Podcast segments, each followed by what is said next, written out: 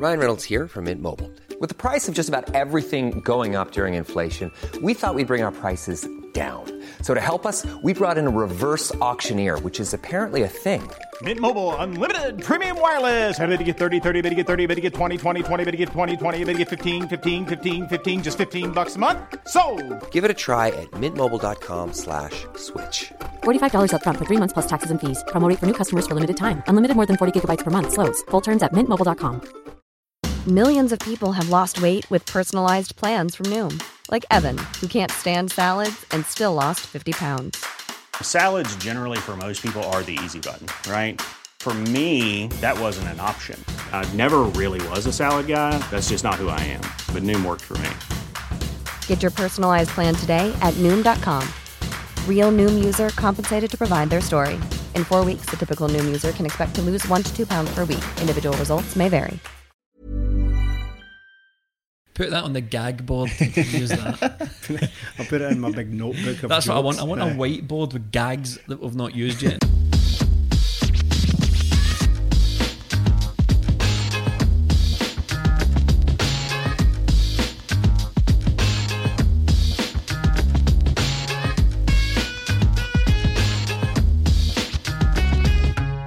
Welcome to episode 221 of 20 Minute Tims, and I am, of course, joined by Stephen Yes. and Melly. Oh, he's bumped it, yes. Don't know what you're to- talking about, Melly. I, th- I think I say that every week. Pretty sure I say that every week when I'm introduced. Don't know what Well, you're talking this, I said this a couple of weeks ago that Melly was trying to make that a catchphrase, and Stephen, you have just stolen it right off him. It was nice of you to give us our proper names, Jamie, and the agenda. I am Blair and you are Blast, Stephen. Yeah, when we Yeah, write the agenda, I just put blah blah blah on it. Um, we've got a couple of good games. Well, we've got at least one good game to talk about, and another. I don't think I've ever used this word on the podcast before, but it's a very cliched term. But I'm going to just throw it right in here: a nail biter, because that's exactly what that Yeah. was against Dundee United, wasn't it? That was something of a nail biter, I suppose you could say that. It was a it was a long old slog. I think we'll, we'll get into the details of it, but Dundee United weren't a pushover by any means. Uh, they certainly made it difficult for Celtic for the most part of the game, and what transpired was a, a massive three points in my opinion. Um, it was, but I, I suppose you could definitely refer to it as something of a nail biter. Don't know what you're worried about, boys. Don't know what you're worried about. it was always coming. You're Mr. Positivity all through the game on the Discord. And do you know what? It was one of those games where even though we needed a bit of positivity, I was sick of the sight of it. I was just getting so nervous and so angry as the game went on. Stop Um, being but- positive. Shut up and let me moan about this game. exactly. Let me have a moan about this. Um, but before we get to all the moaning and all the positivity, we've got a bit of housekeeping. This episode is brought to you thanks to our Patreon subscription service. Our patrons support us on there, and in return, they get rewarded with fantastic content. Over on our Patreon, we've got full coverage of every Celtic game. Um, and here's an example of what we're doing for Ferencvaros. We have a tactics podcast where we've scouted Ferencvaros before the tie, so you know how they play, how they're going to set up, their danger men, what Celtic can do to exploit these weaknesses. We have a focus on opposition blog written by Ryan Brown, which is basically an overview of what to expect from Celtic's opponents. Then we have the live preview show. This is like this is kind of guys, isn't it? Like like what they do on like Sky Sports or BT Sports, Yeah. but it's better because it's us. It's infinitely better because there's no Chris Boyd in sight. It is us, No. it is doing effectively what Chris Boyd should be doing, except for a fraction of the pay. That's what we're, Yes, that's what that's basically it. Bin Boyd, get with the boys. A That's hundred a times, a hundred times the insight for zero point one percent of the pay. That's that's what we're doing.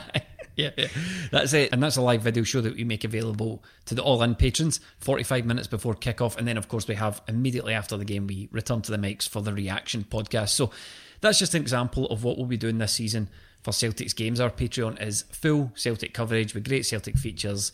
And if you've ever thought about subscribing, you've ever thought about signing up, now's the time because we're offering discounted subs, uh, and that's available if you are an existing subscriber. So check all that out at patreon.com slash 20 minute Tims. Um, we're also running a competition for the best review. We've asked you guys to leave us a lovely glowing review on iTunes or Podcast Addict. We'll pick our favourite and send you a prize, and the prize winner will be revealed at the end of the show. Now, before we get to the nail biting match against the Terrors, let's talk about the, the absolute pumping, Stephen, frankly, that we handed out to KR Reykjavik.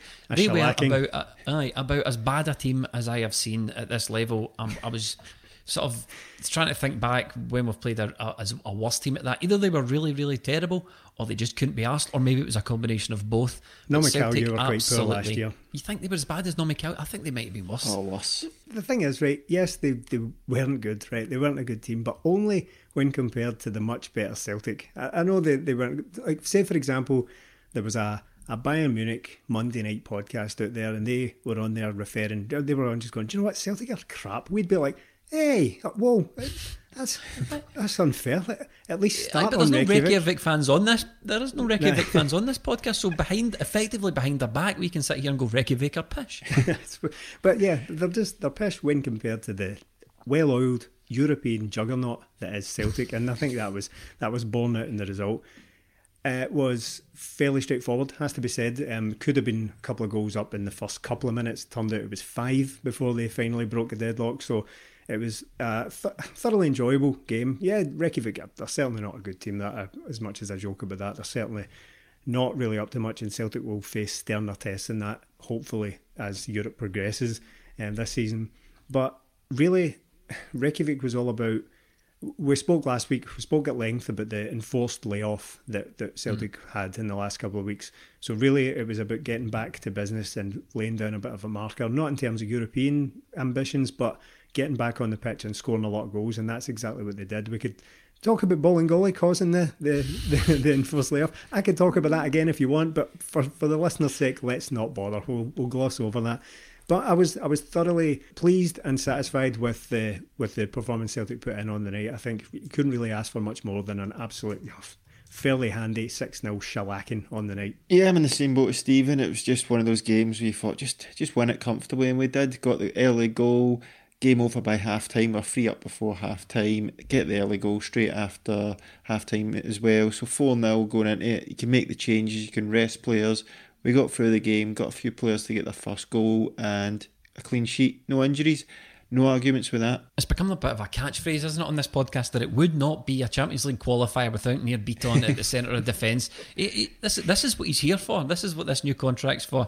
It's becoming a bit of a Celtic trope. He played in the place of Kristoffer Ajer, who also didn't play against Dundee United, amid rumours that he is is looking for a move. He might be off.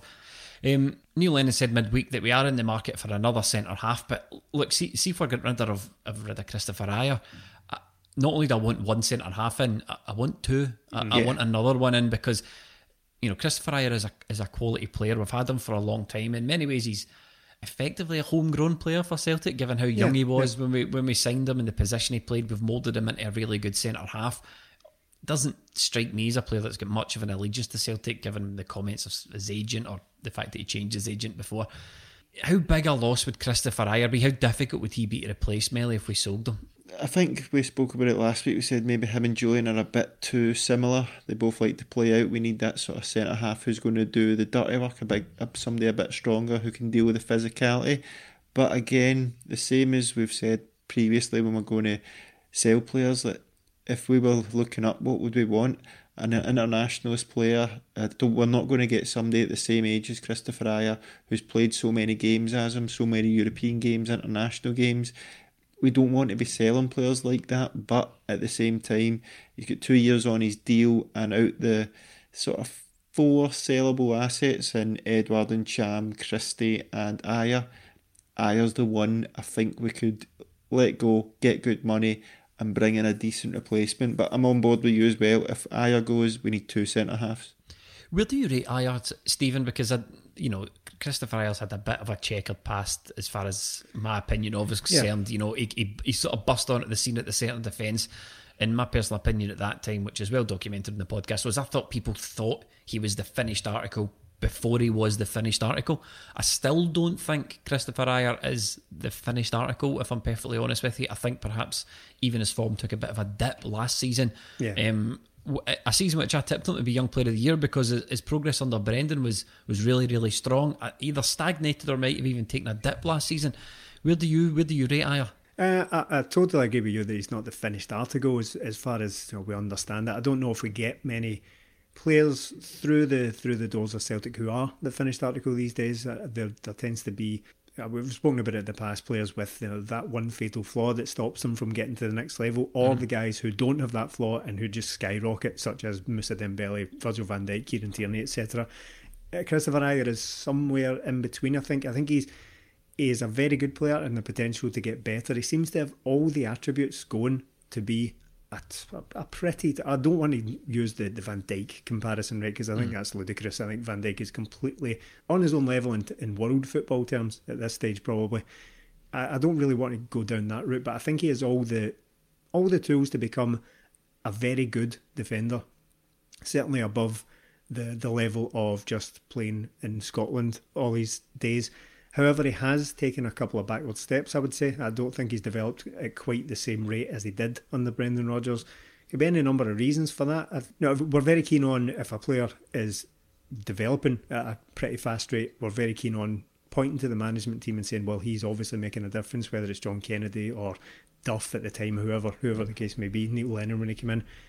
So is there a is there a call to maybe have a look at that? Is he is he going backwards because of the coaching he's getting? I couldn't say for sure, but is it? Um, well, I mean, I'd, be, I'd, I'd, be I'd be reluctant to say it's probably due to the coaching he was getting, insofar as a, a you know I'm, I'm quite sensitive to these rumours that it's a free for all under Neil Lennon and John Kennedy, but it was the strictest, most professional environment under Brendan Rodgers. I, I, just don't personally really buy into that. I'm not saying that's what you're saying. I'm just no, saying no, no, that that, that, that, that, that is a rumour that's out there. Could it be that Kristoffer Ajer is responding less well to the, the current management team?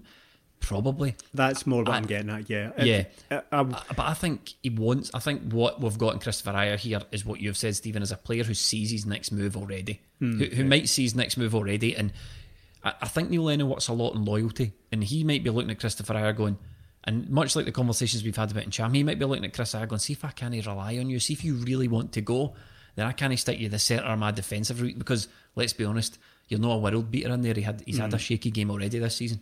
I agree with that. I think it's probably about that time. As much as we love Celtic and we think we should push on and be able to keep these players for as long as possible, this guy's come over from Norway. He's, he's not affiliated with Celtic in any way. He's looking to step on in his career, and the way to do that isn't to be playing in Scotland for four, five years. You have to test yourself at a higher level and that's probably what he wants to do. I think Ajer as well. He's played on the left hand side of a back two usually or a back three. That's not fair when we know he's completely right footed. Mm. And we've spoke about him. Maybe he, may, he might not be responding to the coaches of that, but he's been here a long time and he's not improving himself on his left foot. And that's what's going to hold him back if he goes somewhere else. I think that and the other flaws in Ajer's game are just concentration ones where maybe he thinks I'm better than the striker I'm up against. I'm going to take the ball off him, and he just gets a wee bit complacent. He does those slide tackles, whereas if he was in a a better league where he has to concentrate all the time, he has to be sharp as anything. He can't let himself go down apart from hundred percent. He might not make those mistakes because he's got all the physical attributes to be a good player. It's just maybe the, the mental things he has to tweak. Jay, just on a point you made there about how you know, to, to tidy up my point about how it might be that he's responding less well to the current coaching staff than, than the previous one. I think that's a key distinction to make because you're right, there is a train of thought out there that I don't know how prevalent it is now, but there's a train of thought that went along the lines of, you know, now that Brendan Rodgers is gone, everything's going to fall off a cliff under Neil Lennon. That's not patently untrue. Uh, when I say that it could be a coaching issue, the responding well to the current coaches is exactly what I meant. Um, right, mm. because if it was just a, a simple case of standards dropping, then the stagnation would be across the board, which is you know, yeah. complete nonsense if if I was to imply that. So I'm glad you tidied that up for me. He's been linked with everyone. Ajer from AC Milan. Most recently, yeah. he was linked with Liverpool. Mm. And you know, you're you're sniggering there, Stephen, because I needed to dig into this Liverpool rumor a wee bit more. So I went before we came on the podcast, this is just very as close to recording as you get. It seems to come from a Liverpool fan site who've quoted, "Are you sitting down?" The Daily Record. um, they've said that Liverpool are interested in a 50 million bid for Kristoffer Ajer. They got the Liverpool link from a story in 2016 or 15 when right, Kristoffer when Ajer 11, right? Okay. Yeah, when he first signed for Celtic, right. apparently Liverpool had him scouted and turned him down at that point. So that's mm. what the Liverpool link is, and the 50 million pound fee that is quoted and this Liverpool fan site is from another Daily Record interview with Vidar Riseth, who said that Celtic should hold out from 50 million. So they've, right. they've made this they've made this rumor up out of two fictitious. Uh, or spurious sources. Aye, the melting pot has come together there and given as a rumour. But in all seriousness, could Kristoffer Ajer play at the top level of the Premier League? Do you see that a move happening for him, or is he going to do the old, you know, Southampton first, then move on? There probably wouldn't be a better place for him than well, if he's going to reach that, there's probably no better place for him than at Liverpool, where he could play alongside or potentially, you know, learn from a guy like the aforementioned Virgil van Dijk. Is he good enough for Liverpool? Uh, very, very, very no, doubtful at this stage. No. The, well, having said that, they won the Champions League with guys like Dejan, Lovren and Matip and all that team. They don't have like a world class partner for, for Van Dijk. Van Dijk does an awful lot of it. Mm. However, what makes me reluctant to say, well, he couldn't go to Liverpool, is that we're, we're kind of a fickle bunch in that manner because we, we spend a lot of time talking about how, you know, players shouldn't go to Southampton, Liverpool, and Chelsea and Man United should come straight to us for, for their players and, and give us all the money. But then when there is this admittedly rather spurious link, our first reaction is to say, yes, come to us for our players, but no him, he's no good enough. uh, yeah, there's a, a, kind of strange head. But uh, uh, yeah, having said all that, it's a it's a big leap for the to imagine I, that they're going to go for. I don't. I, if Kristoffer Ajer wants to go, then Celtic need to go and get top money for him. As as we've said countless times, it's far too big a season, and if and I'm willing to trust Neil Lennon on this. If Neil Lennon's looking at Kristoffer Ajer going, this is a player that wants away and I can't rely on him I think there's a few players like that dotted through the Celtic squad. Most of them, Stephen, that you touched on. You know, we're looking at Ntcham, Ajer, Ryan Christie, Edouard. Those are the four big names that, hmm. that have been linked away with Celtic this summer. Neil Lennon said in an interview today that he's not expecting any more outgoings, which was encouraging. And I think he'll take a big sigh of relief when the transfer window eventually closes. There's still a long time to go yeah. yet. Um, and English clubs aren't really back to their work yet, is the, the no. kind of concerning thing. They, I mean, there will still be still be wheels turning in the background, but they're not fully back operational just yet. They're on their break, having just finished their season. So I'll be more interested in stories like this once September rolls around and these clubs are, are genuinely looking for players. It was great to see Nir Bitton back, but it was even better to see the return of Elhamed. Oh, yes. Can I just say something there? Can I just say something there? What a player! Oh, what a player! What a player! We we Frimmers better be looking looking over his shoulder because it's if Elhamed can keep producing performances like that, Stephen, there's there's genuine competition there for Frimpong, oh, isn't yeah. there? Huge competition and you know different right backs for different needs and all that kind of thing. but it's just it's encouraging to have two. I mean, like legitimately brilliant options for the same position that we've had. You know, right back was a bit of a problem over the last few seasons. We went through the the Jeremy Toljan era that followed mm. into the the the Bauer years, but we've got genuine options now.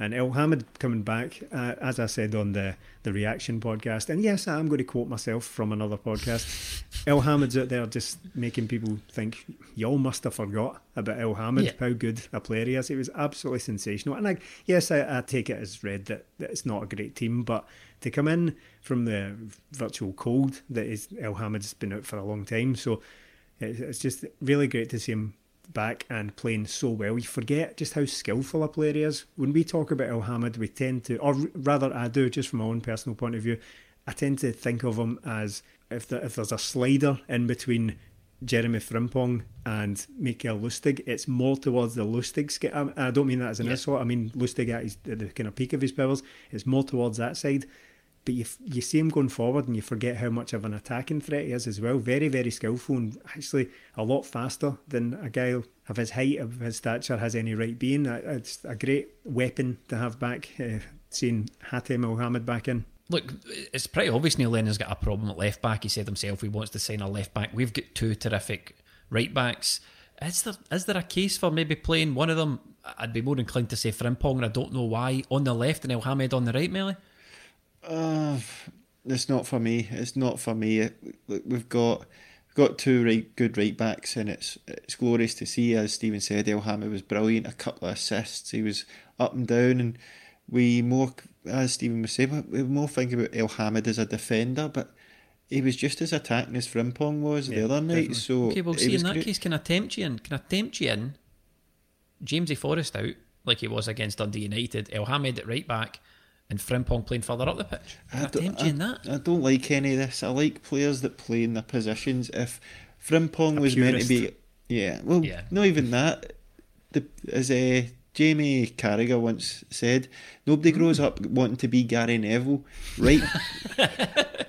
Players are put, most of the time now. Fullbacks are wingers who weren't good enough as wingers, so they're put back because they've got pace, because they can get hmm. forward. Mm. If Frimpong mm. was a winger, uh, he'd be playing. He would have been a winger. I think he's a he's still great... very young though. I mean, he's like what twelve. Yeah, but all all uh, Frimpong's like strengths are because he's so fast, because he's going forward. But if you move him further and further up the pitch, it maybe negates some of that because it's a totally different game for these guys. We always yeah. say, why don't you stick him further up? Stephen was poo pooing the idea about Bolingoli at left yeah. wing the other week, so uh, I think the same should be done for Frimpong. He's maybe not that, that was that was different though. I think Stevens uh, the reason that Bolingoli can't play left wing is because Bolingoli, by all intents and purposes, is a rubbish footballer, and it doesn't really matter where you put him on the pitch, he's going to be rubbish.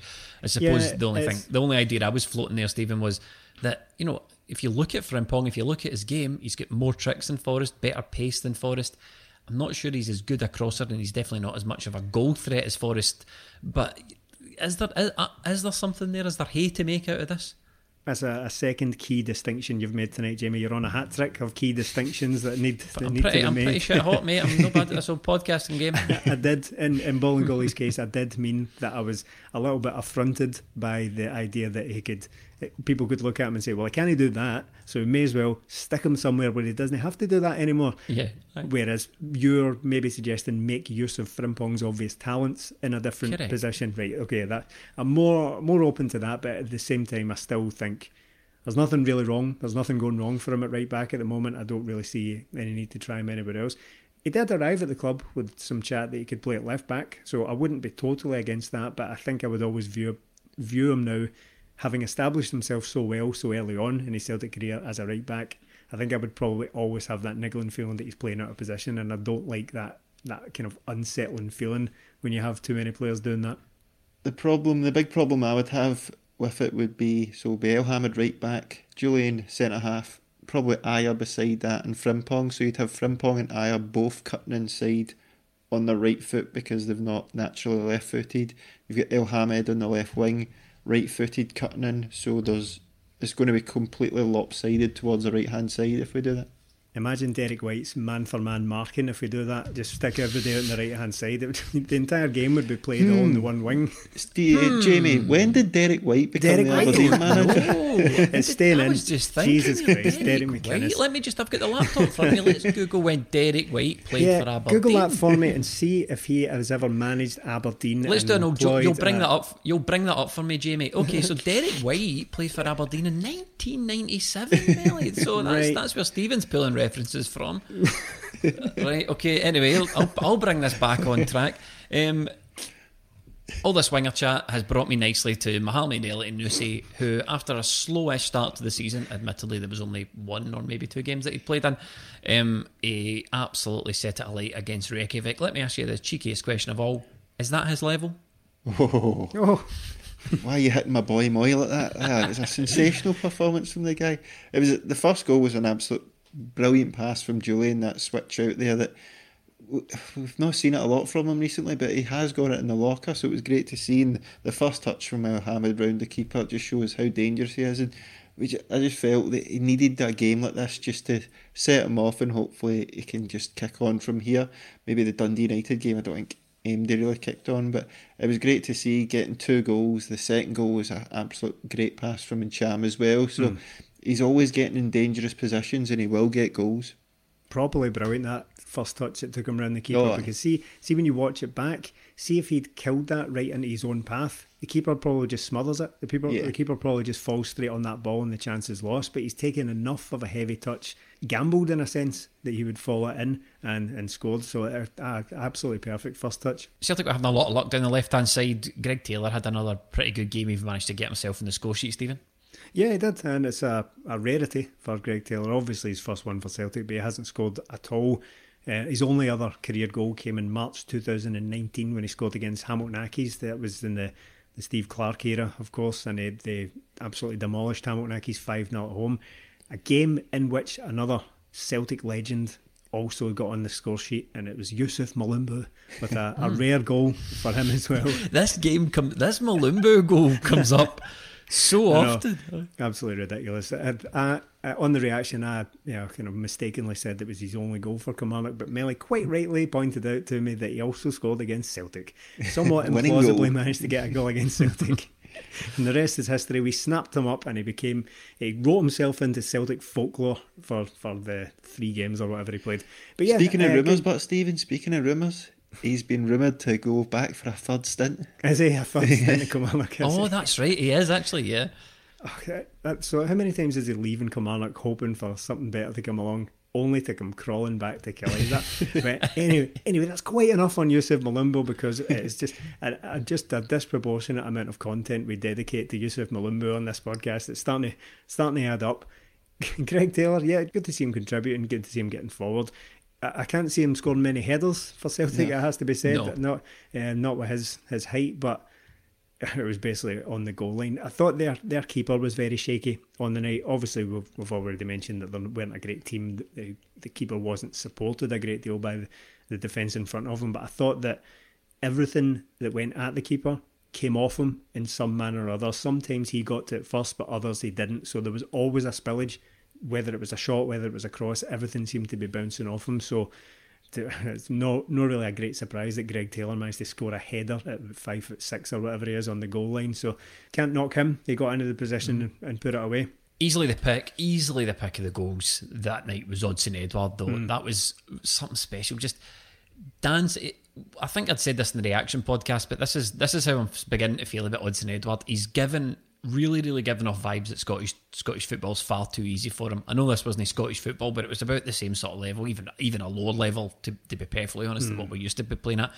But he's given off this vibe now where he he go he, he's like, oh, it'll happen for me. See if I fancy it, it'll happen. And that that's pretty much what happened in that afternoon. It- I think what happened that night was he was just like, I just fancy scoring a goal. And I've hung about too long. I'm playing on the pitch. Just give me the ball and I'll make something happen. And then he just takes it, dun, Yeah. dun, dun, and then sticks it away. Too easy. What's cooler than cool, Melly? Odsonne Edouard in the six yard box. No oh, denying. tremendous! It's not. It wasn't maybe until the replay we you seen the dancing feet going. They were absolutely tremendous, and he must have It just looked- think he, he just right, looked- It looked as if it had taken a couple of bobbles. You know, it, it looked as if he got a couple of like lucky breaks off off ankles. Mm-hmm. But when you watch it back, it's his feet that are that are kind of bouncing the ball back and forward. Brilliant. He seemed to take it as a bit of an insult that like, he looked round and seen Klimala and Ajeti were coming on, so he obviously knew he was going to be one of the guys to get taken off. He's like, I can't play against this mob and not score, so he just took the ball, bang, bang, bang, there you go, left-footed strike, and that was him. What a goal! And the guy is brilliant. Well, we're lucky to have him when you see a goal like that. Quite reminiscent, I thought, of uh, Anthony Martial's debut goal against Liverpool all those years ago when he cut in off a very similar position, Oh, beat a couple of players and stuck it under the keeper. So, yeah, He's another player, obviously, that's been linked with a move away. This time, Aston Villa. They've made him their key target, their most important target of the summer. Apparently, they're preparing a £30 million bid. Now, I know we can be quite sniffy about the English Premier League at times, but Aston Villa are a team who are in the English Premier League literally by the skin of their teeth. I think they survived in the last day that last season. They're one point ahead of the relegation zone. That's that's where they finished. Odsonne Edouard is far too good for Aston Villa. And if you're Odsonne Edouard's agent, you're saying like if your options are Celtic in the Champions League or the Europa League for another season and Aston Villa next season, you're not making that. You're not making that move. I don't. I do not know why Odsonne Edouard would want to waste any time at Aston Villa. What I would say about that is, um, I, I don't. I, I agree. I, I'd you know I'd prefer to see him at a bigger club. I'm not really one who, who focuses an awful lot on that. Um, ultimately, I don't. If he leaves Celtic and, and Celtic get good money for him, I don't really care where, where he winds up. Obviously, I'd like to see him reach the, the level he probably deserves. But Aston Villa seems a bit of a, a climb down. Now we've spoken quite recently about how transfers don't really work in that traditional sense that we have thought of them in the past. There is a, an awful lot of data that goes into these things from the point of view of the player and the player's agents. They can use data in the same way that a, a, t- a club would use to scout a player. The same is true in reverse, that players can find hmm. clubs that, that are going to suit them in terms of style of play. The most famous example of that being Memphis Depay, who chose Lyon based on what was going to work for him on the pitch. So in a sense, you know, it's entirely his prerogative. If he goes to Aston Villa, then that, that's absolutely fair enough. I, I can't really see it myself because I'm sure he will have better options than that. Absolutely, absolutely. But I suppose th- trying to be balanced about it, they are a, something of a sleeping giant. Aston Villa, I suppose, they're, they're a big club. They've previously won the European Cup. Know that that really means anything for them in this day and age. It's not going to keep them in the, the Premier League next season, having won the European Cup many years ago. But they're a big club. But I just, I, I really cannot for the life of me seeing that be, being his best option. No, this this summer, I, I can't see it at all. They might have made their intentions clear first. They might have kind of stolen ahead of people, uh, other clubs or rivals, by getting in there first and registering their interest. But no, I, I can't see Edouard being there. Another thing to consider if you know, going to Aston Villa is that they're very likely to lose their best player this season as well in Jack Grealish. He'll probably mm-hmm. leave, so it's a, an awful lot of pressure on Odsonne Edouard. If, for example, Aston Villa come in and want to spend 30, 40 million on Odsonne Edouard, huge amount of pressure on him to come down and basically replace all the creativity that Jack Grealish brings. That's an awful lot of uh, pressure to put on his shoulders. Well, hold on, can I stop you there? Do you think? Yeah. do you think Odsonne Edouard's a number nine, or do you think he's a ten? Do you think he's a nine? Or a ten? Be a nine, nine and a half. Are you sure, Melly? Nine or ten? Obviously, you two didn't watch this in the past to Paradise because this was the very entertaining oh, conversation that John Hartson and Gordon John Hartson and Gordon Strachan had a wee a wee uh, back and forward about whether Odsonne Edouard was a number nine or whether right. he's a more of a number ten. Nine point five for me. Nine point five. Right according to Hartson, he was a nine, wasn't he, Melly? And Gordon yeah. Strachan was saying he's a number ten. And I've got to say, I'm aligning with, with, with God here. I think Odsonne Edouard's more of your number ten. I think he looked better with last season towards in the second half of the season when he had Leigh Griffiths up front with him. I think he looks better with a partner, but at the same time, if we're playing at Celtic Park, I've no qualms about playing Odsonne Edouard up front himself. Just away from home, I think he's better with a partner because he's not so isolated. Aston Villa strikers last year get six and seven. The two Wesley and is it Trezeguet, their strikers. Odsonne Edouard doesn't feed off scraps like that it's not going to be enough for him. He's better than that. I, I don't know about having him up there himself for Aston Villa. He'd just be chasing lost causes. They'd maybe need somebody in the more Dembele sort of. Physicality mm. role than uh, Odsonne Edouard. He's got to go to a better team than that for me. Aye, I think there's there's no doubt, you know, that Odsonne Edouard's going to be heavily linked with a lot of teams throughout yeah. the transfer window and all the rest of it. But we need to stop pretending that, you know, any team that shows up with the cash is going to be the right move f- no, for Odsonne no. Edouard. You know, you, you touched on something, Stephen. It doesn't ultimately doesn't matter to Celtic fans where he ends up once he goes. But as an Odsonne Edouard fan, if I was on his one of his advisors, I'd be saying, "Hold on, we're, we're, we're not easy, big fella. We're not taking you to Aston Villa. We're not. I know they're paying the money. I know they're." I know they're paying the money to Celtic and I know they pay you the money, but we can do a lot better than that. Living in Birmingham as well, come on. Oh, no, I mean, no offence to any of our listeners in Birmingham, but no, it's no place for a, a man of culture and taste like Odsonne Edouard. Um, so that was Celtic six. Odsonne Edouard, who oh. famously does not book in yes. his own words. Yeah, man do, of culture. Do you know? I, well, the thing about him is, I, I, learned this as well. I was watching an interview that Neil Lennon done with a, an Irish sports broadcaster on YouTube, and it was actually a really good interview. There's A couple of good insights, a few that we'll probably get onto. But one of them was Odsonne speaks really good English. Hmm. Neil Neil said Odsonne speaks really good English, but he doesn't like to speak a lot. Um, so uh, if I if I shout at him, he doesn't like it type thing. So I thought the perception was all Odsonne Edouard doesn't speak English, but I think he just kids on not to speak English. so, people, so people leave him alone. alone. He's yeah. too cool for it. He, know, he knows the score. So that was Celtic six, Reykjavik. Now next up is Ferencvaros who beat Djurgårdens. Um, as I touched on at the top of the show, we will have a full scouting report and full coverage of that match on yeah. the Patreon. One free scoring goal festival to pretty much the opposite against Dundee United, I think we're just going to have to get used to the fact that most of our domestic opposition is going to be like this. They're going to dig in, yeah. they're going to make it very difficult for Celtic. They all want their wee part of history it's pathetic, kind of, but it's not at the same time because these guys have got a job to do. Yeah, they're, they're going to dig deep. We, we, said before the game that we didn't think Dundee United would stick in because we didn't think they would have the quality to stick in mm. and, and, prevent Celtic scoring. But they, they really, really gave it a good go, didn't they, Stephen? Oh yeah, they did, and made it very, very difficult. I think they for the first twenty minutes or so, they actually kind of took Celtic a wee bit by surprise by the how intense and how, so. how much they pressed them. That not that no, not that Celtic were completely thrown off their game by any means. I just think there was that slight period of adjustment towards the start of the game where they looked really up for it. They they I feel like we say it quite a lot about you know, Scottish-based teams. They said it about Kilmarnock as well. Of course, they made it very difficult for Celtic to get their get their full attacking complement in, into the game. But um, while I say that as well, I think their keeper had a massive part to play. I th- thought he was excellent. It could have been so different if Christie had scored early on, if Edouard had scored earlier on. Edouard smashed one off the post. He really should have scored, in fairness, but he smashed one right off the post in the early exchanges, and it, it could have been a completely different game.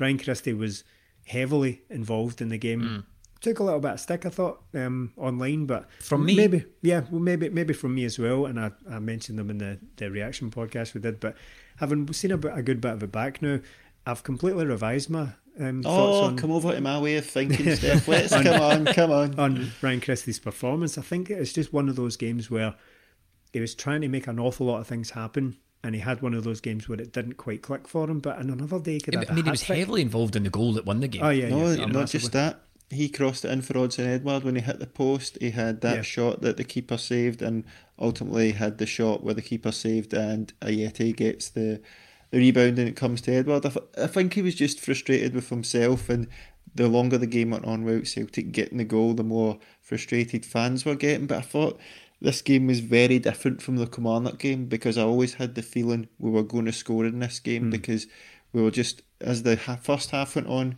we pushed and pushed and pushed in half time. As I said in the reaction podcast, I just think that came at the wrong time for us because we are coming into the game. Second half, when we started a wee bit slow again, then when we got the tempo up, we pushed them back and pushed them back. And again, Dundee United had nothing up front, absolutely nothing. They had no. one shot on target, the same as Kilmarnock against us had one shot on target. Hmm. And I was having a look as well in Rangers two away games each team. I don't think Aberdeen had it. Uh, Aberdeen or Livingston, one of them didn't have a shot on target, and Derek the other White's had one. Aberdeen, you mean? Yep.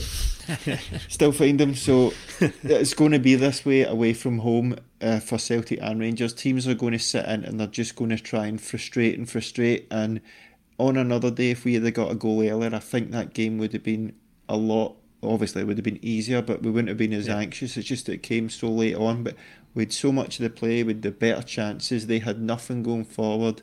It was just one of those games, not like the Kilmarnock game where I thought we could still be playing that, and I'm not sure we, sure we would have scored. Mm. But with this one, I just thought it's going to come because they're not doing anything. And again, we looked much better and much more dangerous when we went to the two up front. And that, that's the difference between the reaction podcast, Stephen, and, and the one we do in the Monday, because yeah. the reaction podcast is immediately after the game, so you're getting the immediate emotional, raw yeah. reaction. Whereas when we record this one on the Monday, we get a chance to look back and, and, and pick through the game a wee bit closer. And, and um, totally change our opinions like the win. totally change it. we're allowed. We're allowed to yeah. change our opinion. Uh, we've already spoken about Ajer. He hasn't played in those two games.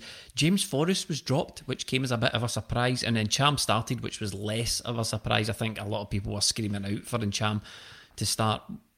Did he justify his inclusion, though? That's the question, Stephen yes and no. I, th- I think he did a lot of good things well. I think his passing was pretty good for the most part. I don't think he was. It was quite the huge statement performance that everyone expected. I think there's a, there's a lot of weirdness out there. I, I don't really like kind of pointing to Twitter for for my counterpoints here, but there's a, a lot of kind of there's a weird mistrust of Olivier Ntcham because people think he's coming in and and taking Scott Brown's job. Like, no, and, and Ntcham can't come in because it means oh, Scott Brown's been there. It doesn't it doesn't have to be the case. See if somebody suggests, oh, I think Olivier Ntcham's worth a, a start in three games or something here. It doesn't mean we're completely we're throwing Scott Brown in the bin. I think that, that mm. each either is as much a Celtic player as the other. I don't think we need to really pick our favourites here. I think he's he was worth coming in. Was he was he like a huge contributing factor in the game? Maybe not, but I, I didn't see the the real negatives with his performance. I have to say. Yeah, I'm the same. I thought Ntcham deserved a start. I think he's been good. I think James Forrest hasn't been great so far, and I, I'm I'm not overly bothered about Christie playing out right because again, I was heavily involved. He was getting into dangerous positions, and when he moves inside on that right hand side, it opens the park up for Frimpong to get forward. Frimpong, by the way, if Greg Taylor gave the performance that Frimpong gave, he'd been getting a bit of stick. So I yeah, thought Frimpong yeah. was a bit disappointing while Taylor mm. wasn't great either. So I think it's only fair that we call that out. He had a quiet game uh, on Saturday night, but Cal McGregor and Odsonne, uh, Odsonne Edouard, Cal McGregor and Olivier Ntcham they were sort of similar. Uh, McGregor 92 p- uh, passes and Cham had 86 and then Cham went off a bit earlier. McGregor completed 46 out of 15 and Cham 37 out of 44. I think Ntcham was sort of, I think he's better sitting as a number 8 in there. I think right. he when he was in the number 10 position, sort of further forward, I think he's better playing his passes from further back beside McGregor or Brown and then having somebody a bit further forward. It's just it just seemed about three midfielders all getting in each other's way. There was points where Cal McGregor was coming to take the ball off the defenders. Like, well, what what's Scott Brown doing then? Where mm. where is he in all this? I just thought the midfield were still trying to get the get a free that, that works perfectly. We're still tinkering away to see what's the best. We're still trying to find the best combination in there. Can I suggest something? Are all of these, not all of them, but see Cham and Christie, are they both better as number eight? Have we get I sort think of so. Ten thousand spoons when all you need is a knife? I think we've, we've we've got a lot of players who can play number ten, but really only Tom Rogic. Probably more to come on him in that in this podcast. Mm. Maybe only him who's a natural fit for it. Whereas we're kind of shoehorning other players I, I into that advanced role. so. No, I don't think so. I think Ryan Christie's absolutely fine in there because how mobile the Celtic attacking three or four is, if you want to include that number ten in there. He he can he he done really well last season, and especially under Brendan Rodgers, just picking up space where he could find it. And uh, Tom Rogic does that to, to, a degree as well, but I think Ryan Christie's got more energy. He defends a lot better from the front than Tom Rogic as well, which is really important to Celtic's game. And he's a he's a real goal threat and he turns up for his work, which Tom Rogic obviously well, can. do. I just don't I think honestly think the... out of all the number tens, sorry, out of all the number tens available, I, I think Ryan Christie's my favourite, and I don't think I, I, just completely disagree. Actually, I know a lot of people think Ryan Christie would make a great number eight. I just don't see it at, at, at all. I think I don't think he's as good a passer of the ball. I think there's a way we can work it and get them all in. I think going forward, we're going to to phase Brown out. Everybody keeps talking about it, but I, I just always hark back to that time under Rodgers where we had McGregor sitting with Rogic and Christie ahead of them. I think if we now put Ntcham in for Rogic and have McGregor sitting with Ntcham and Christie going, I think that could be a really dynamic midfield where you've got a bit of everything. You've got the energy, you've got the finesse, you've got McGregor taking the ball from defence and dictating play. I think that could be really work really well, and that can work in the four four three three or the three five two. It could work both ways, but we're just sort of trying to find the combination that works right now, and we've just not got there yet. This is the section of the podcast that I think we need to create a jingle for. It's going to be called "Let's Talk About Scott Brown's Performance This Week." Brown um, talk. Brown, let, yeah. Let, we'll call this one Brown. We'll call this section of the podcast Brown Town. Okay, so we're going down to Brown Town. Um, Scott Brown was absolutely fine he was absolutely fine. He's out there battling, trying to win every blade of grass. You could see when the Celtic goal went in. Who was it? Was it Connolly Melly? He was having yeah. a he was having a right back fall basically for the first minute of the game, and, and that's what Scott Brown's there for. But I feel a lot of the time as well, he could be more productive. A lot of the time, I feel that Scott Brown is just cycling ball, just making himself available and giving the ball from him to the nearest guy. Uh, and I watch that, and as much as I love Scott Brown, sometimes I think a different type of player in there could maybe offer more. And this was one of those games. Yeah, I think you're right. As I said earlier, Cal McGregor was coming deep and getting the ball, and I was like, well, it's what, what's Scott Brown's purpose here then? Because we won't need them to break up play because Dundee United weren't attacking us in the slightest. And Cham went off, and I thought, well, we're chasing a goal here. Why are we taking off a creative player and leaving on Scott Brown? Maybe it's time for Scott Brown to come on when we are winning 1 0 and then mm-hmm, it would be mm-hmm. yeah. better for him because then he would have a purpose. He would break it up. He would guide us through it. But look, he's the captain. It's a tough away game. I can see why he started. He did okay during the week, but just if like the Kilmarnock game, if we're starting to chase games, I'm not really sure there's a point to him. But in saying that, he did have a couple of passes that led up to the goal. But I'm just I'm struggling to see where he where he fits in when we're attacking right now good and bad stuff from Scott Brown. I thought and uh, I found in this game. I, I agree, Melly. He was heavily involved in the goal. He deserves a, a, good bit of credit for that because he made the run that um, opened the space up and then worked out to the right. Was uh, again involved further on with a little short pass. Um, so so that's absolutely fine. But what I would say is that two of Dundee United's best chances, and we've already talked about how there weren't many chances and only one on target. The one they did get on target from memory was because he was very easily beaten on the edge of the box. Jullien didn't cover himself in glory in that, that phase of play either. No. Uh, they, both of them are very easily beaten. There was another moment when Harkes broke forward from the midfield and Scott Scott Brown honestly looked about 50 years old, man. He was like chase, chasing behind him. And no, that's not his fault. That, again, we keep saying this isn't an attack on Scott Brown. It's simply an acceptance of the reality of this. He's 35 years old and he's not. None of us are getting any younger, let's face it, but neither is Scott Brown. He is it's none of this is his fault. He, there are guys on that pitch who are upwards of 12, 13, 14 years young, younger than him. That mm. that's just the way. It's the way of the jungle. Um, there, there are going to be guys faster than him. The, he broke away and then gave it off to the the guy they've got on loan from Man City, Luke Bolton, who smashed it over the over the bar. Um, so I'm not I'm not blaming him for either of those things, but when looking at his performance when and when pointing out that he was involved in the goals, he was also involved in those moments as well. So uh, I, I would say his performance was, was all right in, in the main, but I do agree with Melly that I I think he was he looked like a man without a country. He was he was kind of mm. on the pitch, but he looked to be searching out a purpose rather than being the guy who's yes. influencing anything. I I thought you... it most of the time, especially with these specific selections, Ajer is different. But when Bitton is selected at centre half, the two of them are operating in almost exactly the same areas. Bitton looks to come forward with the ball and, and, play passes, which he's actually very good at. But at times, Scott Brown is like he's holding hands with Bitton. He's within a three-yard radius of him, and it's I, I don't really. Again, it's not an attack on him. I just don't see the purpose of him playing 90 minutes there and taking more creative or attacking players off in order to keep him on when really he's just occupying the same space in the pitch as his centre halves are the thing about Scott Brown is he was yeah he was very unselfish in particular in the lead up to the goal. But what I'm looking at when I look at Scott Brown, his contribution is I'm thinking is that something that is unique to Scott Brown, or could maybe literally any other player have hmm. played his part? You know, you, you, can you can point to Scott Brown and go, look, he was he was perfect for the goal. He made the run that took the player away. He played the ball. Aye, but that's that's football 101. That's that's a hmm. midfielder. You know, and uh, I'm, I'm, there's a lot of Celtic players that have, have, yet to make the mark. It's very, very early in the season with a huge layoff, and even yeah. Neil Lennon says the team aren't really up to speed yet. So I, I, think it's unfair. You know, Scott Brown seems to start every season with people sort of, you know, on, on their on their tiptoes, just waiting for Scott Brown to, to, for his yeah. for his career to be over type thing. I'm, I'm not really keen to get involved in that. You, you could you could look at Mo Elyounoussi, who I think had another poor game, another poor domestic game there he's yet to register a, a league goal or an assist. I know we've, we've, played very, very few games. But Celtic definitely had the better of that game against Dundee United. Celtic's XG was 2.74.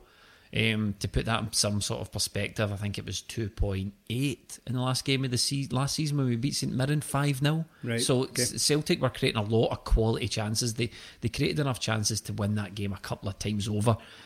You touched on something, Melly, when we were talking about it, and just between us but off air, it was like it's it's cause the goal came at the end of the match. Everyone thinks it was a tight affair, but in actual fact, that goal could have came at any point. Yeah, like the way Celtic were playing, it could have came at any point. Celtic looked dangerous going forward. Dundee United sacrificed the wings.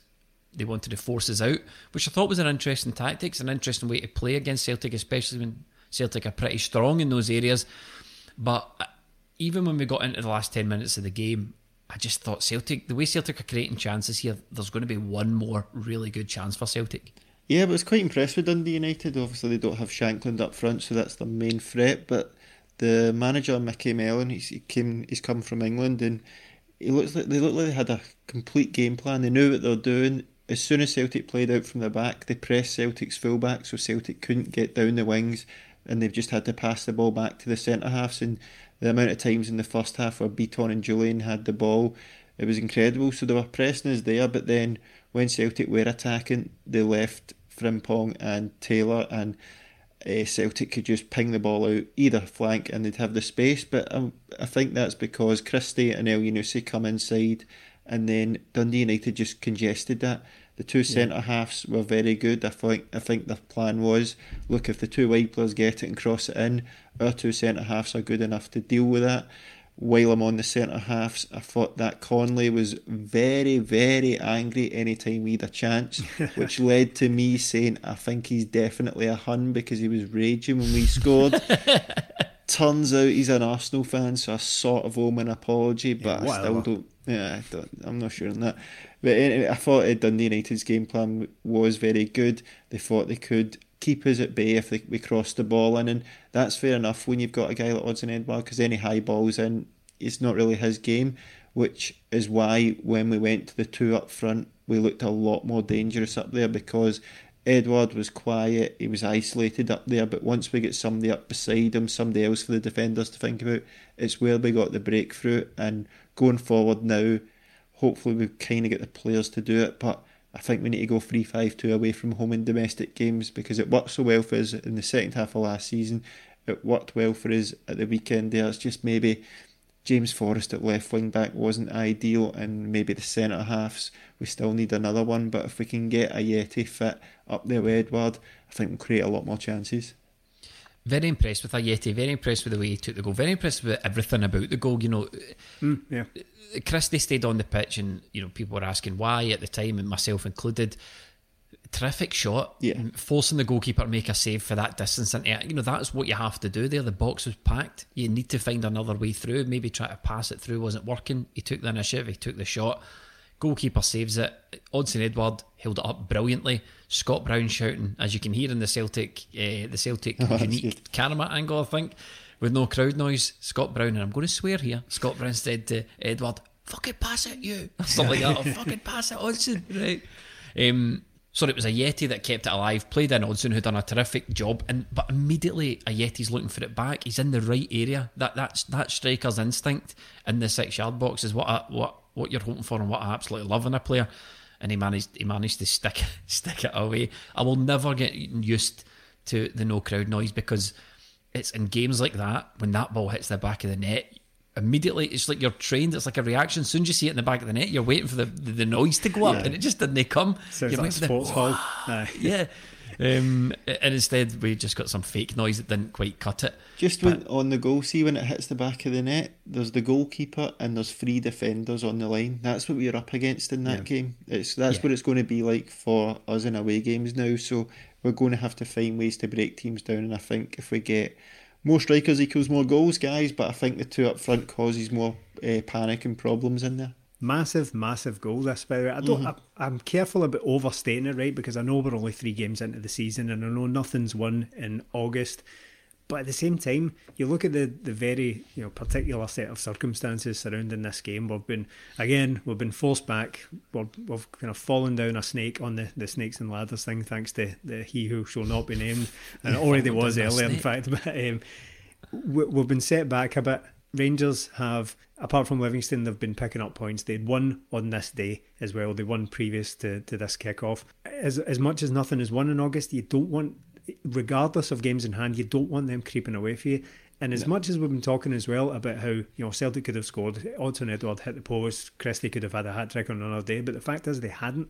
They hadn't scored. This game was heading for nothing each. We can look back and say we were confident it was going to happen, but to that minute it hadn't happened, and it could easily have finished nothing each that game, and that would have been. I, I don't want to use the word disaster, but it's a it's a big blow to have played three games and drawn two of them at this stage of the season is is a huge blow, especially in this season of all seasons. So for a guy who is oh, clearly nowhere near fit. You can't expect him to be fit because he's barely played, hardly played for West Ham, has been on his holidays when the contact came from Celtic. No match fitness to speak of whatsoever. For him to come in and just smash it away first time, another striker might have been tempted to take an extra touch there, and then the chance is gone because, as Melly has said, there's a crowd of players in front of him. It would have been tempting to maybe hesitate there let, let's try and make sure I get this over the line. I'm, I'm trying to impress. I've just signed for this club. I need to get this goal away. But he didn't. There was none of that. It was just pure instinct. Just first time arrives at the ball, smashes it home through a crowd of players. No exaggeration to say that's an enormous goal, enormous goal Yeah. at this stage of the season, given what we've what we've just mentioned. Like you say, Stephen, we can't give them anything. No, we can't no. give them anything. They've already had their chance. They, I mean, they've got a couple more chances. We'll still get two games in hand against us, but they've already had their chance and they blew it. They had their Yeah, yeah. chance and they blew it, and their hands are tied now. They can't do anything about it. And we, if we go and win our two games in hand, we're on even points. Yes, going to be a tough one this season. I think with the Bolingoli gate that we're the two games behind, we just have to keep chipping away and just get the victories.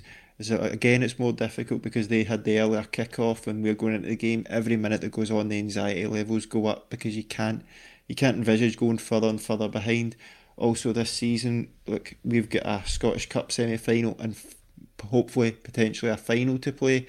Are we going to have more games cancelled for that? So basically, we're going to probably be chasing for the rest of the year.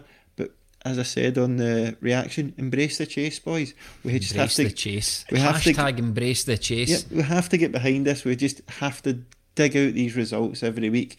Hopefully, we can get into the Champions League. So we're playing on a Saturday and they're on a Sunday if they're in the Europa League, hmm. just to give us that wee cushion. And we just need to win these games.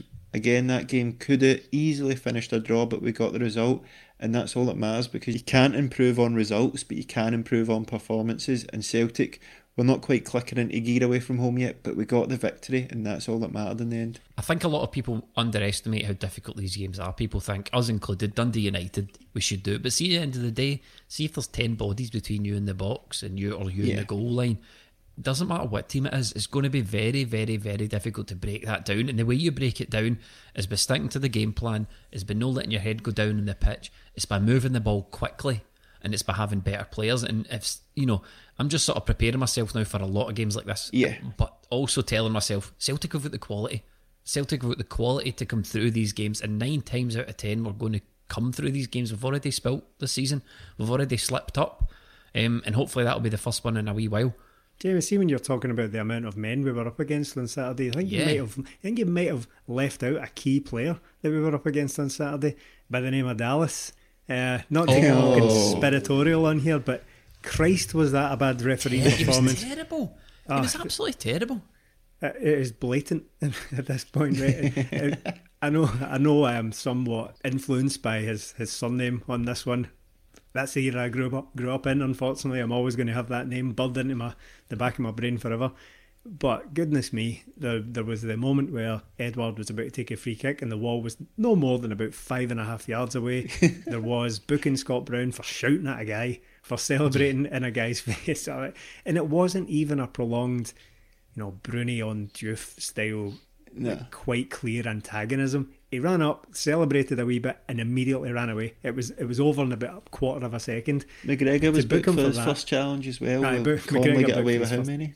Oh, Connolly was. I, I, mean, I think. Look, see when you win games like that, that that's the time to complain about the refereeing yeah. decisions. And I, I can admit that Dundee United did have a good game, stuck to their game plan well, and in their centre halves they had two good performances. But at the same mm. time, I still want to point out that the referee let him away with an awful lot. This isn't just bitterness coming through. I'm not upset at having lost a game or anything like that. I'm just I'm just saying, even though Celtic narrowly in the end won the game, I, I still have a major issue with the standard of refereeing in that game. And, and this, that's the time to bring it up. See, when yeah, you've won yeah. the game, then yeah. you retrospectively go back and say, nothing will happen. No, no. absolutely nothing will happen. That's just something else we're going to be up against this season. You're not getting any favours. No, they're not getting any favours from Mendy, I know. we mentioned Tom Rogic. Looks like his career could maybe be coming to an end at Celtic. I mean, he's had a very long time at Celtic, but his contribution over the last couple of seasons has been very, very small obviously, if he does go, we'll do the full Tom Rogic retrospective. But at the moment, let's just talk brass tacks. Are you sad about the potential of Tom Rogic leaving? And moreover, looks like we might be replacing him with David Turnbull. Absolute no brainer since we already basically signed the guy last season. That How chance for Lennon those? to look out that shiny suit again from that the picture of uh, David with the, for the Joe Pesci collection. oh, fucking wise guy. Um, with the sleeves over the horns. Um, no. uh, what, what, do you think? Is that is that a fair enough transfer? Because I mean, we were all pretty hyped about Turnbull last year. These are the sorts yeah. of players Celtic should be signing for sure. Um, and if we get the quoted, if we get the quoted four million for Tom Rogic, for a player that can barely turn up to his work, I think mm. that's fair enough. I, I, said it last season. I think we've seen the best of Tom Rogic. I thought it last season. Definitely think it this season. I don't think he's he's definitely featured. I can't remember for what game and for how long, but he's definitely featured this season.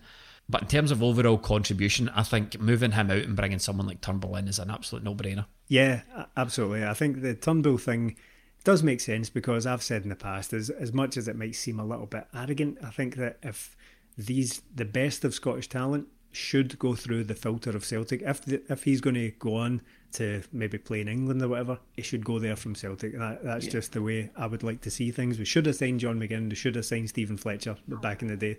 Should have yeah. signed McCarthy. That that's how. Uh, in an ideal world, I'd like to see it go. Turnbull, I think, makes a lot of sense. I think he's an excellent player. Will only get better playing at a, a club like Celtic. I think that's that's pretty obvious. I think he, he could he could do a real, really effective job for, for Neil Lennon Celtic. I think he, he likes a shot. He, he likes to, to get on the score sheet. So it makes sense to me. On Tom Rogic, though, I think as much as I do agree, I think I have to come to terms with it, Jamie. I think I do agree with you that he's probably his race is run at Celtic. He doesn't really seem to be fancied at the moment, certainly there will always just be that pang of regret with, with Celtic fans because he's been such a popular figure over the oh, years and, he has, sure. and he's been involved in some of the most iconic moments of the last five years, uh, most certainly maybe longer, like stretching back to before he was even at the club. He's he's certainly up there in terms of iconic moments over that period. I mean, he's written into history forever.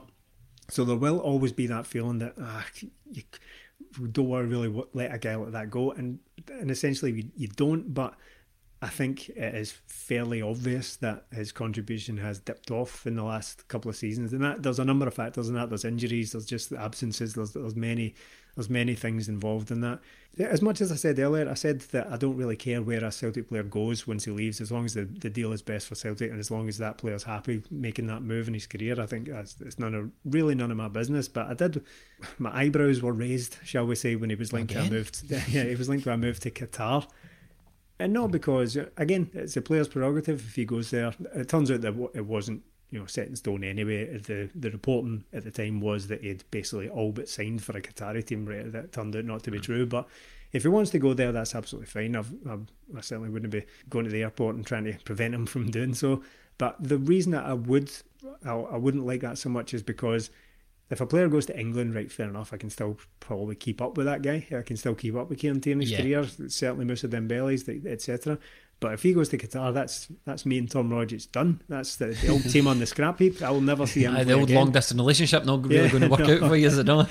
no, that's the the old team on the scrap heap. I, I would be lying if I, t- I said I, I kept up with Qatari club football. So really, you're looking at him coming back into your life in a World Cup, maybe uh, towards Maybe. towards the end no of his career. No injury record. Absolutely no, pro- probably not. And that's it. So I had a, a little bit of a, a, a, kind of sigh when I, I thought he was going to go there. I would quite like to see him go to maybe Spain or Italy or something like that, but I don't know if he's really got the got the stamina for it anymore. But I will always look fondly upon Tom Rogic's career at Celtic. I think he's been absolutely phenomenal for the the fact that he turned up as a effectively a competition winner to, to sign mm. for Celtic and to have the career he's had here was, was absolutely incredible.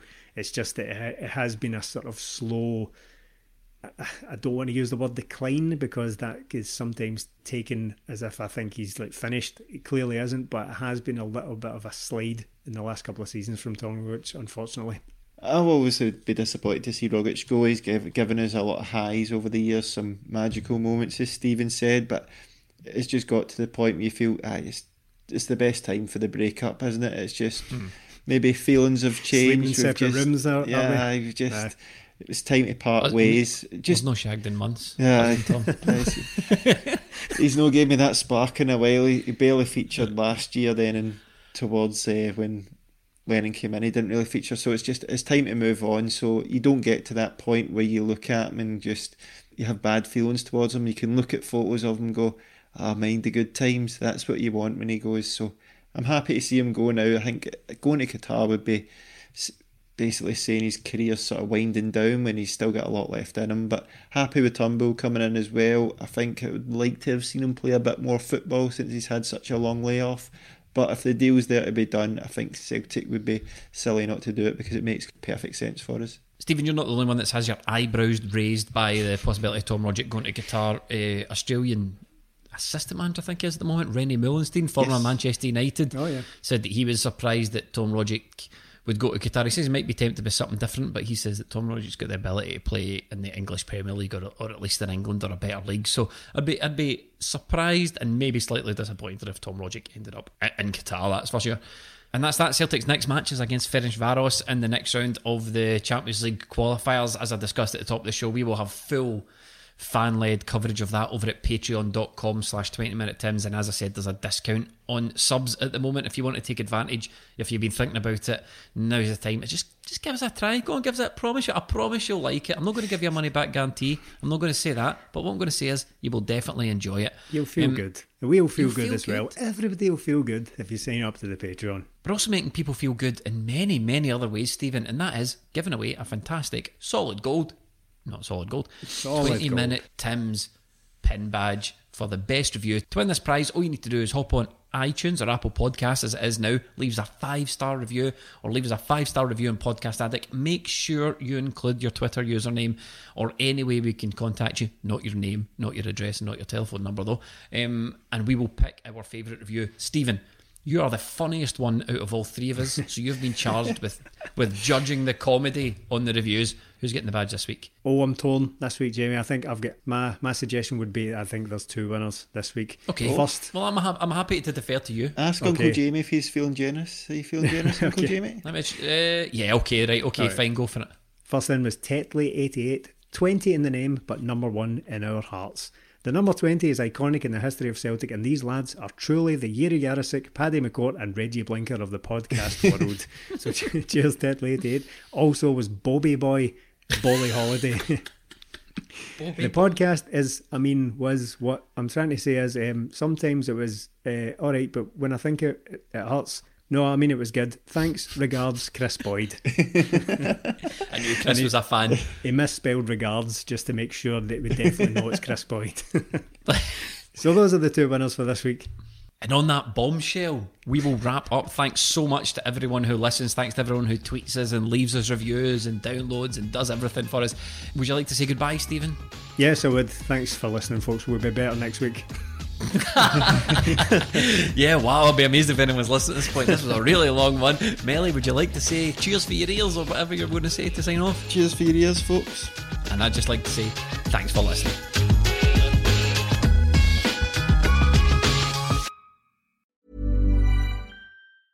Hey, it's Danny Pellegrino from Everything Iconic. Ready to upgrade your style game without blowing your budget? Check out Quince. They've got all the good stuff shirts and polos, activewear, and fine leather goods, all at 50 to 80% less than other high end brands. And the best part? They're all about safe, ethical, and responsible manufacturing. Get that luxury vibe without the luxury price tag. Hit up quince.com slash upgrade for free shipping and 365 day returns on your next order. That's quince.com slash upgrade. Normally, being a little extra might be a bit much, but not when it comes to healthcare. That's why United Healthcare's Health Protector Guard fixed indemnity insurance plans, underwritten by Golden Rule Insurance Company, supplement your primary plan so you manage out of pocket costs. Learn more at uh1.com.